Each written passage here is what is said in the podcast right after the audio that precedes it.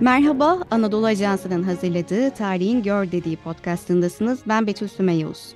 Geçtiğimiz hafta Tarihin Gör dediğinde İsrail'in Filistin topraklarını işgal etme sürecini, Kudüs'ün tarih boyunca yaşadığı değişimin arka planını ana hatlarıyla konuşmuştuk. Bu hafta biraz daha İsrail'in kuruluşunun detaylarına özellikle 1917 ve 48 yılları arasındaki gelişmeleri konuşacağız. Konuğum Marmara Üniversitesi öğretim üyesi doçent doktor Serhan Afacan. Hocam hoş geldiniz.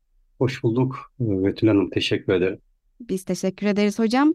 Şimdi 1917'de İngiliz güçlerinin Osmanlı hakimiyetindeki Filistin bölgesini işgali, sonrasında bölgedeki demografik yapının nasıl ve kim tarafından değiştirildiğini Yine İsrail'in 48'de Filistin topraklarında bağımsızlığını ilan etmesinin arka planı bunları hepsini konuşmak istiyoruz program içerisinde ama öncesinde o 1917'ye giden süreci kısaca özetleyebilir miyiz? İsrail'in oluşmasındaki Yahudilerin bir vatana sahip olması gerektiği düşüncesi nasıl ortaya çıktı?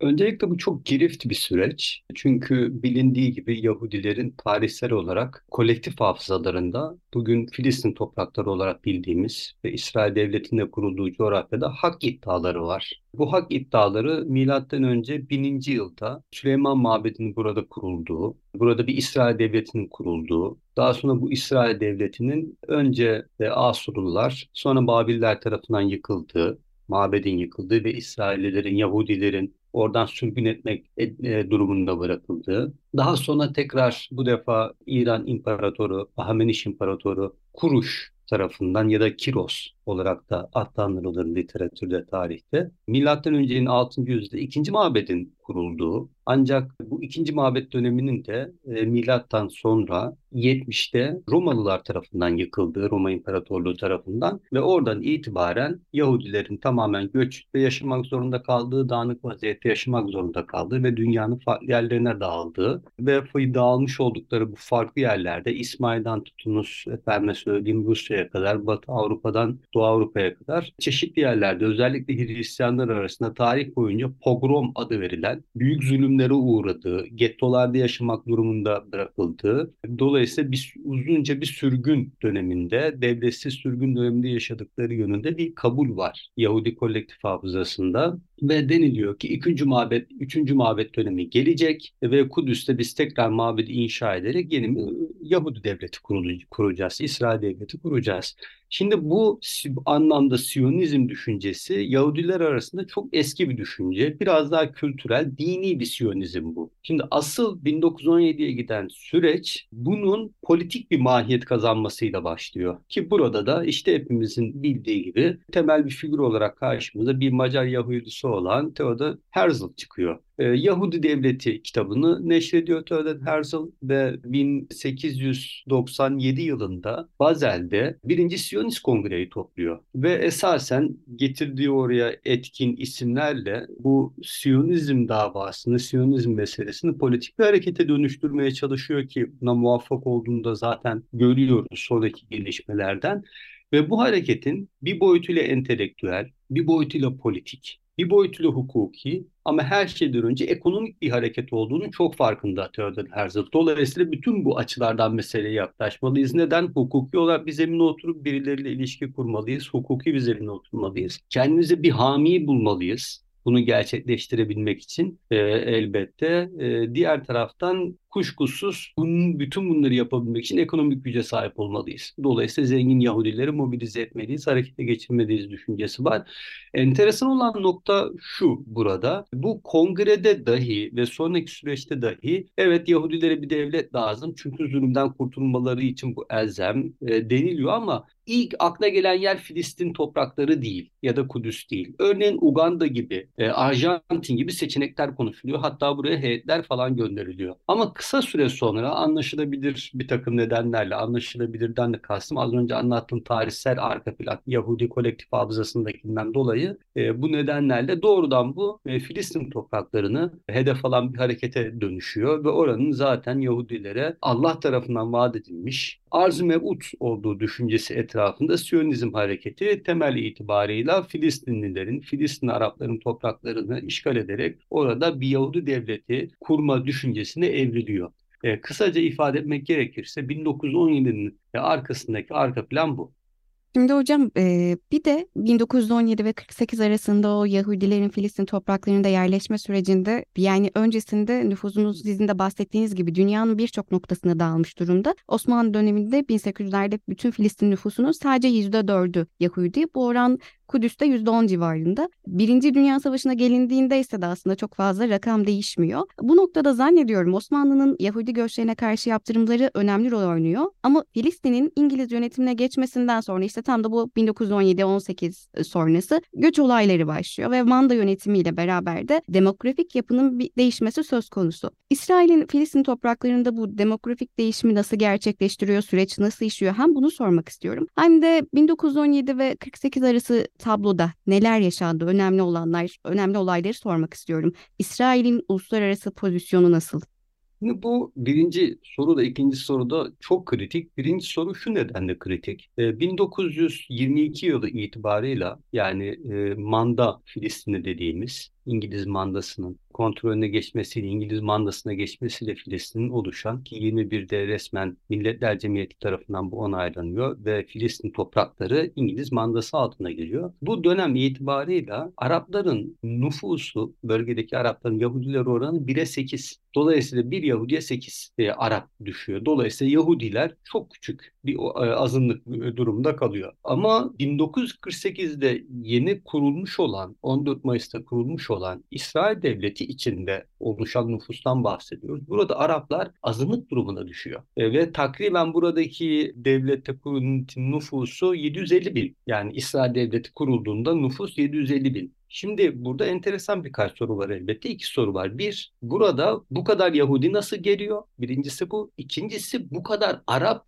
nasıl çıkarılıyor bu topraklardan? Çünkü bu iki yönlü işleyen bir trafik. Bir taraftan Yahudiler geliyor, diğer taraftan Araplar topraklarından çıkarılıyor. Zaten Siyonizmin e, temel sloganlarından biri de devletsiz bir millet için milletsiz bir toprak. Bu mantıkla hareket ediyorlar. Yani biz milletiz, devletimiz, toprağımız yok. Orada bir toprak var, orada da bir millet yok. Dolayısıyla bunu kendinden doğal bir hak olarak görüyorlar. Şimdi bu çok karmaşık bir süreç. Ama bundan temel olarak birkaç e, husustan bahsetmek gerekiyor. Bunlardan bir tanesi bu e, Siyonizm hareketinin teşekkül etmesiyle beraber Aliya adı verilen göç hareketleri oluşturuluyor. Hatta bu göç hareketleri çok tartışmalıdır. Şu nedenle tartışmalıdır. Göç hareketleri ilk başta şöyle oluşturuluyor. Deniliyor ki örneğin Polonya'da, örneğin Almanya'da, örneğin Rusya'da yaşayan ve zulüm altında olan Yahudilere deniliyor ki siz buraya göç edin. Buralarda biz çiftlikler kuruyoruz. Kibbutz adı verilen ki en son olaylarda da malum gündeme geldi. Çünkü Gazze şeridinin civarında da bu tarz yerlerin bulunduğu biliniliyor.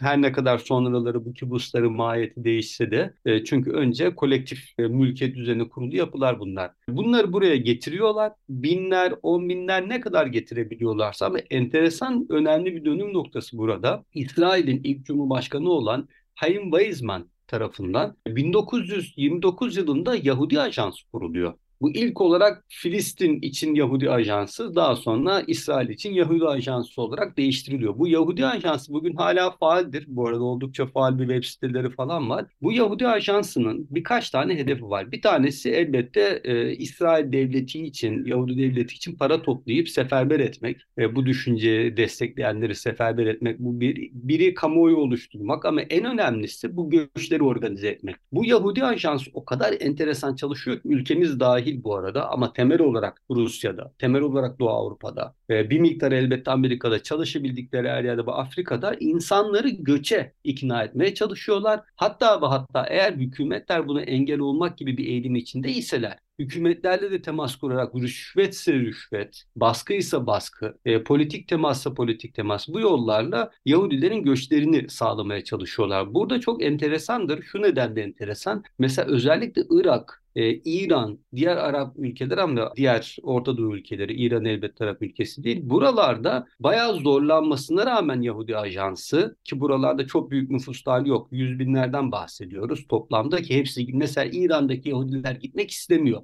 Ya diyorlar biz İran'da iyiyiz yani bir problemimiz yok vesaire. Dolayısıyla biraz daha kriz alanlarını kovalıyorlar. Bunu şunun için söylüyorum. Tam da İkinci Dünya Savaşı ve Holocaust bu e, Yahudi oluşumuna istediği atmosferi sağlıyor. Çünkü Holocaust'la beraber müthiş bir güvensizlik ortamı, müthiş bir tabii ki kıyım ortamı bu nedenle normalde Orta Doğu'ya Filistin, Filistin topraklarının işgal edilmesiyle oluşmuş olan bu de facto devlete göç etmeyecek bir sürü beşeri sermayesi yüksek gruplar göç etmeye başlıyorlar. Dolayısıyla bu Yahudi ajansı ve Aliya hareketleri Yahudi nüfusunun Filistin topraklarında artmasının en temel etkenlerinden biridir. Bu bir. Ama ikinci etken, bundan daha önemli etken şu. Burada Yahudiler bayağı terör hareketleri yapıyorlar. Bayağı Filistinlerin toprakları, Filistinleri rahatsız ediyorlar, topraklarını işgal ediyorlar geliyorlar silahlı teröristleriyle onları rahatsız ediyorlar. Nitekim 1931 yılının Nisan'ında İrgun adında bir terör hareketi kuruyor bunlar. Bu İrgun terör hareketi basbayağı bunlar teröristler. ve bunlar geliyorlar insanları köylerinde rahatsız ediyorlar. Hatta zaman zaman İngilizlere de saldırıyorlar. Manda yönetimine sahip bulundukları için. Dolayısıyla terörize edebildikleri herkesi terörize ediyorlar ve böylelikle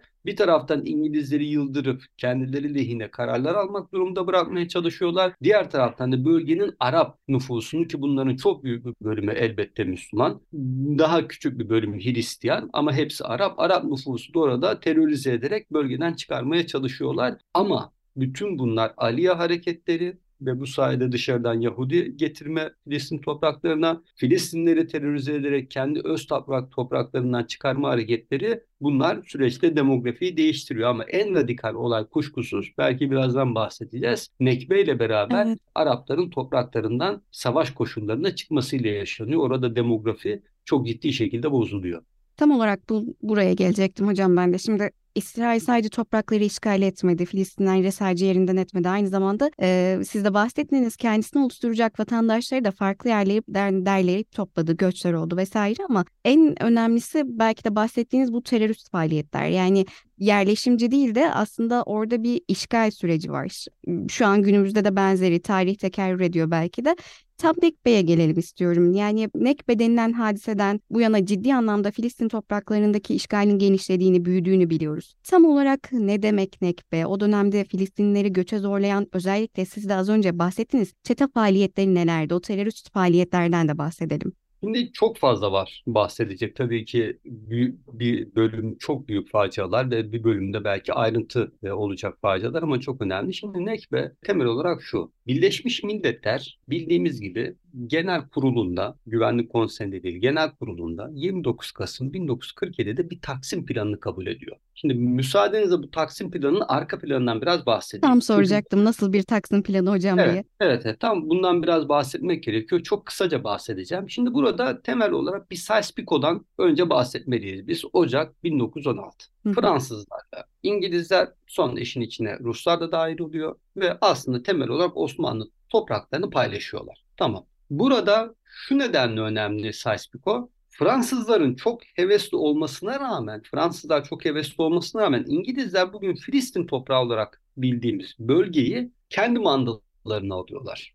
Hatta ve hatta aynı dönemde Osmanlı'ya karşı isyan ettirdikleri Şerif Hüseyin de buraları çok istemesine rağmen ona da vermiyorlar kendi hesaplarını buraya ayırıyorlar. Nitekim aynı topraklar için 2 Kasım 1917'de de meşhur Balfour Deklarasyonu İngiliz. O zaman Britanya Dışişleri Bakanı Balfour'un adıyla bir deklarasyon yayımlanıyor 2 Kasım 1917'de ve bir devletten değilse de Yahudiler için bir yurttan bahsediliyor burada bu deklarasyonda. Bu önemli bir şey. Şimdi bu Balfour Deklarasyonu ile alakalı müsaadenizle iki cümle edeyim. Bu Balfour bayağı antisemit bir adam esasen. Hatta Balfour'un şöyle bir endişesi var. Ya bu işte Yahudiler falan Avrupa'da şurada burada sıkıntı yaşarlarsa Rusya'da falan acaba İngiltere'ye falan gelirler mi? Böyle bir göç hareketinden bir yönüyle endişe ediyor. Birincisi bu. İkincisi her şeye rağmen Yahudi gücünü kullanmak istediği için, Yahudilerin basın gücünü, finans gücünü kullanmak istedikleri için acaba aynı dönemde Ruslar böyle bir adım atar da Yahudileri yanlarına almaya çalışabilirler mi? Düşüncesiyle biraz önden hareket etme motivasyonu e, sergiliyor Balfour ve bu deklarasyonu yayınlıyor. Balfour deklarasyonu 20. yüzyılda görmüş olduğumuz emperyalizmin en çirkin adımlarından bir tanesidir. Neden? Çünkü henüz bu topraklar herhangi bir şekilde İngilizlerin değil, formal olarak Osmanlı toprakları herhangi bir şekilde uluslararası hukuk açısından İngilizlere burada bir hak verilmiş değil ki bunun Sanremo'da olacağını biliyoruz. Malum 1900 20 yılında Sanremo'da sonra 21 yılında Milletler Cemiyeti'nde bu verilecek ama 1917 itibariyle böyle bir şey söz konusu değil. Dolayısıyla Balfour Deklarasyonu'nda bu e, sağlanmış oluyor. Sonra ne oluyor? Sonra Sanremo'da İngilizler diyorlar ki İtalya'da biz burayı alıyoruz mandamıza. Milletler Cemiyeti de diyor ki 21 yılında tamam burası senin. Malum bilindiği gibi işte Büyük Suriye olarak tabir edebileceğim bugün Suriye ve Lübnan'ı oluşturan bölgeler e, Fransızlara veriliyor. E, bölgenin neredeyse geri kalan tamamı İngilizlere veriliyor. Bir, e, bir tek Mısır 1922 yılında formel olarak kağıt üstünde bağımsızlığını kazanıyor ama o da çok problemli bir bağımsızlık. O baş, başka bir tartışma konusu. Gerçek bir bağımsızlık değil. Tamam. Aldıktan sonra burayı e, İngilizler yönetmeye başlıyorlar bu bölgeyi. Ama yönetirken ne yapıyorlar? Yönetirken devamlı surette oradaki Arap nüfusunun rahatsızlığına rağmen demografiyi değiştirici hareketlere göz yumuyorlar. Aslında sistematik olarak Siyonizmi müdafaa ediyorlar. Sistematik olarak Siyonizmin hedeflerini müdafaa ediyorlar. Nitekim artık iş öyle bir noktaya geliyor ki Nisan 1936'da Araplar isyan ediyorlar bölgenin Arapları. Mesela burada enteresan, önemli de bir figür var, dikkat çekici bir figür var. Fevzi El Kavukçu. Fevzi El Kavukçu bir Osmanlı subayı. Libya doğumlu, Trablus doğumlu, e, Osmanlı Harbiyesi'nden mezun olmuş. Masbayağı bir Osmanlı subayı, Osmanlı bakayası nesillerden e, bir isim ve onun önderliğinde bir isyan hareketi başlıyor burada, bu bölgede. Hareket büyüyor elbette. Nitekim Ekim ayında İngiliz, İngiltere, Britanya parlamentosu diyor ki ya biz buraya bir komisyon gönderelim. Ne oluyor ne bitiyor buraya bir incelesin. Ve meşhur Peel komisyonu, bu Peel komisyonu Taksim planını anlamak için oldukça önemli. Peel komisyonunu gönderiyorlar. Lord Peel'in önderliğinde bir komisyon gönderiyorlar. Bu Ekim 36'da gidiyor ve Temmuz 1937'de bir rapor hazırlıyor. Herkesle gidiyor, görüşüyor falan ve Temmuz 1937'deki Peel raporunda diyor ki burada Araplarla Yahudiler bir arada yaşayamaz. Bunların ayrı birer devletin olması gerekir. E, ve Yahudilere önemli oranda ama Taksim planından daha az oranda bir toprak verilmesi gerektiğini söylüyor. Tekrar tabii ki ortalık karışıyor bu rapor üzerine. Bundan ne Yahudiler mutlu oluyor, elbette ne Araplar mutlu oluyor. İngilizlerin böyle bir hedef içinde bulunmasından. İsyan çok büyüyor ve bu defa yeni bir komisyon e, gönderiyorlar. Bu komisyonu Woodhead Komisyonu. Bu da gidiyor Nisan-Ağustos 1938 yılları arasında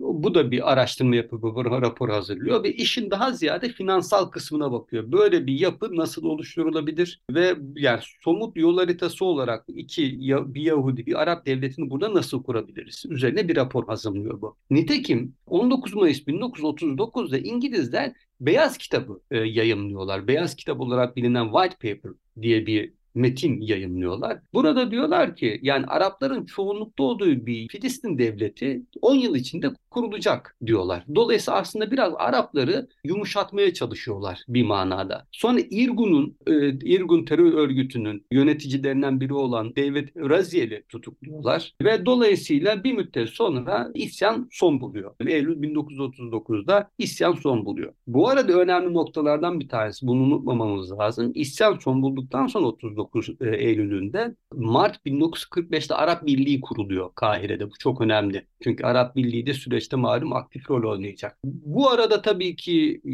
Yahudiler isyanlarına devam ediyorlar. İngilizlerin Araplara bu kadar bir toprak vaat etmesini hiçbir şekilde kabul etmiyorlar. Efendime söyleyeyim ve mesela Temmuz 1946'da King David oteline saldırı düzenliyor bu Yahudi teröristler. E, Kudüs'teki King David oteline saldırı düzenliyorlar. 41 Filistinli öldürüyorlar. 28 İngiliz'i öldürüyorlar. 17 Filistinli Yahudi öldürüyorlar. Dolayısıyla terör faaliyetleri devam ediyor. En son artık İngilizler Birleşmiş Milletler'e geliyor ve diyor ki ben bu mandayı sonlandırmak istiyorum.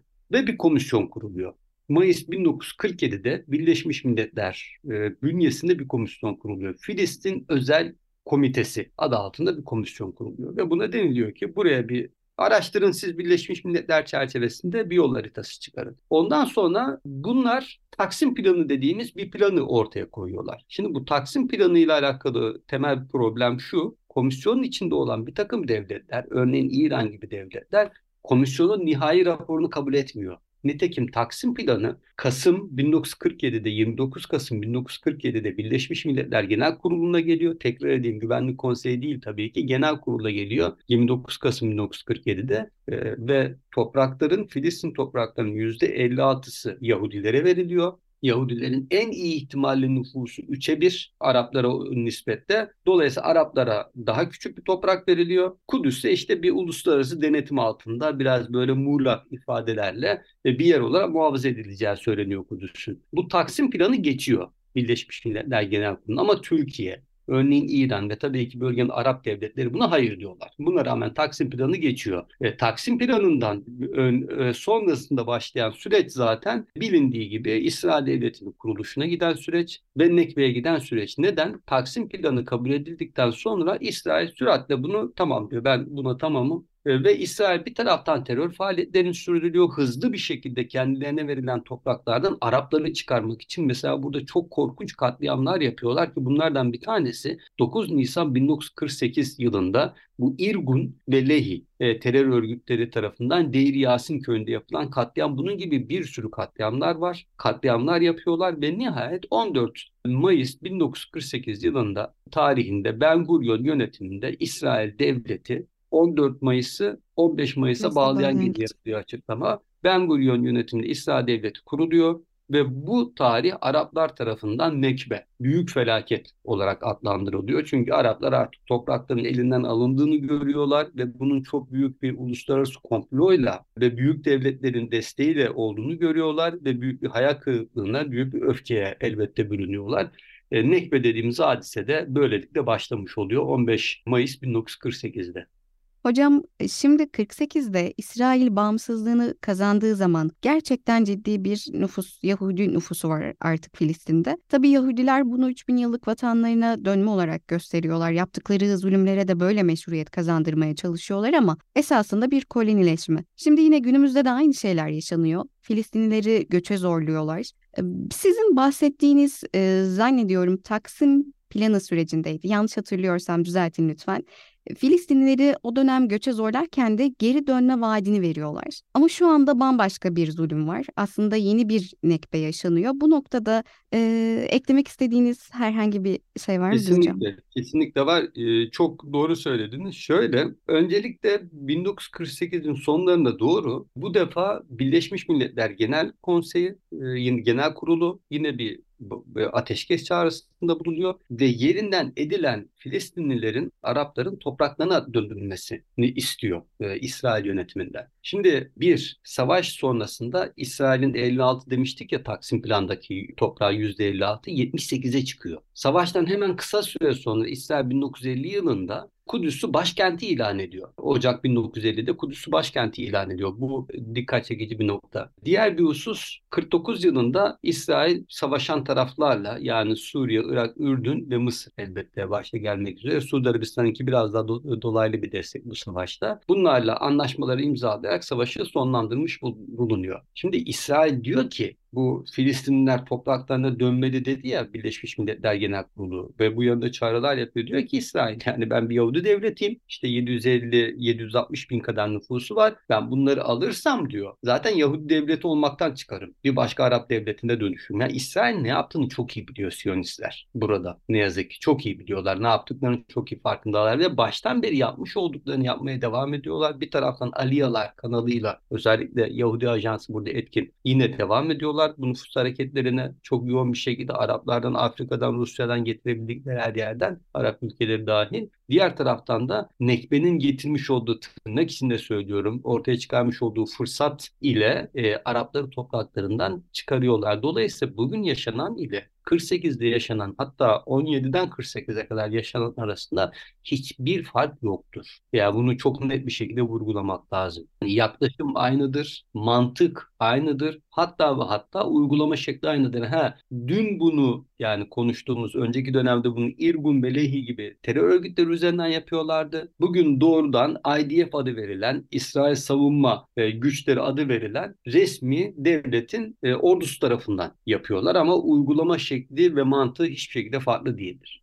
Söylediğimiz gibi devlet terörü var hı hı. ve kesinlikle bir kolonizasyon var. E, bu çok net ve e, daha da enteresan olan tarafı şu. Şimdi İsrail tarafı bazen şunu söylüyor. Diyor ki ya tamam ben devleti kurdum ama benim uluslararası hukuk çerçevesinde kurdum. Birleşmiş Milletler böyle bir karar aldı. Hadi diyelim ki tamam. Hadi diyelim ki tamam 56. E sonra ya, çalmış olduğu bütün topraklar konusunda 67'ye falan değinmedik örneğin. Bizzat Birleşmiş Milletler'in hatta Güvenlik Konseyi'nin müteahhit kararları var. E, hatta 67'den e, sonra Güvenlik Konseyi'nin 242 e, sayılı kararı olması gerekiyor. Doğrudan bunu işgal olarak görüyor. Bu toprakların geri verilmesi gerektiğini söylüyor. Yani 5 Haziran 1967'de başlayan 6 gün savaşı diyor ki Birleşmiş Milletler Genel Güvenlik Konseyi 4 Haziran topraklarına dönmelisin diyor. Dolayısıyla 67 sınır dediğimiz mesele bunu da dinlemiyor İsrail devleti ve alınmış olan bir sürü uluslararası e, kararı Birleşmiş Milletler kararını da dinlemiyor. Neden? Çünkü baştaki mantık yani çalabildiğim kadar toprak çalayım, terörize edebildiğim kadar Filistinliyi terörize edeyim. Dolayısıyla hatta hatırlayalım bakın bu olaylar başlamadan önce 7 Ekim'de gözlerden kaçmasın. Netanyahu 22 Eylül'de yani olaylardan takriben 2 hafta kadar önce Birleşmiş Milletler bir konuşma yaptı genel kurulunda ve bir harita gösterdi. Haritanın üstünde de yeni Orta Doğu yazıyordu ve orada bugün Filistin toprakları yani İsrail devletinin işgalci devletinde Filistin'de bulunduğu bütün toprakları İsrail devleti olarak gösteriyor. Ve bunun Orta Doğu'ya barış getireceğini iddia ediyor Netanyahu. Dolayısıyla bu aynı mantıktır. Bu e, Siyonizmin başından itibaren en azından e, bu toprakları hedefine koyduğu noktadan itibaren ortaya koyduğu hedefle aynı mantıktır. Bu manada bence evet yeni bir nekbe yaşıyoruz. Gazze'de de yapılmak istenen bugün itibaren tam olarak budur. Eksiksiz. Yani burayı yaşanmaz hale getirelim Dolayısıyla mecburen e, gitsinler. Nereye gitsinler? 48'de nereye gittiler? İşte bir e, kısmı Batı Şiria'ya gitti, bir kısmı Gazze'ye gitti, efendim söyleyeyim. Sonrasında bir kısmı işte sonra e, Ürdün'e gitti, bir kısmı muhtelif yerlere gitti. Ve şimdi de gitsinler, Sina e, çölüne gitsinler, öbür taraflara gitsinler diye e, bir politika takip ediyorlar. Farkı yok. Kıymetli dinleyenler, İsrail'in kuruluşunun detaylarını özellikle 1917 ve 48 yılları arasındaki gelişmeleri önemli detaylarıyla konuştuk. Hocam aktardıklarınız için tekrar teşekkür ediyorum. Rica ederim. Ben de beni ağırladığınız için çok teşekkür ederim. Podcast yayınlarımızı X platformunda AA Ses hesabında paylaşıyoruz. Bizi hangi platformdan dinliyorsanız abone olmayı unutmayın lütfen. Bir sonraki yayında görüşmek dileğiyle. Hoşçakalın.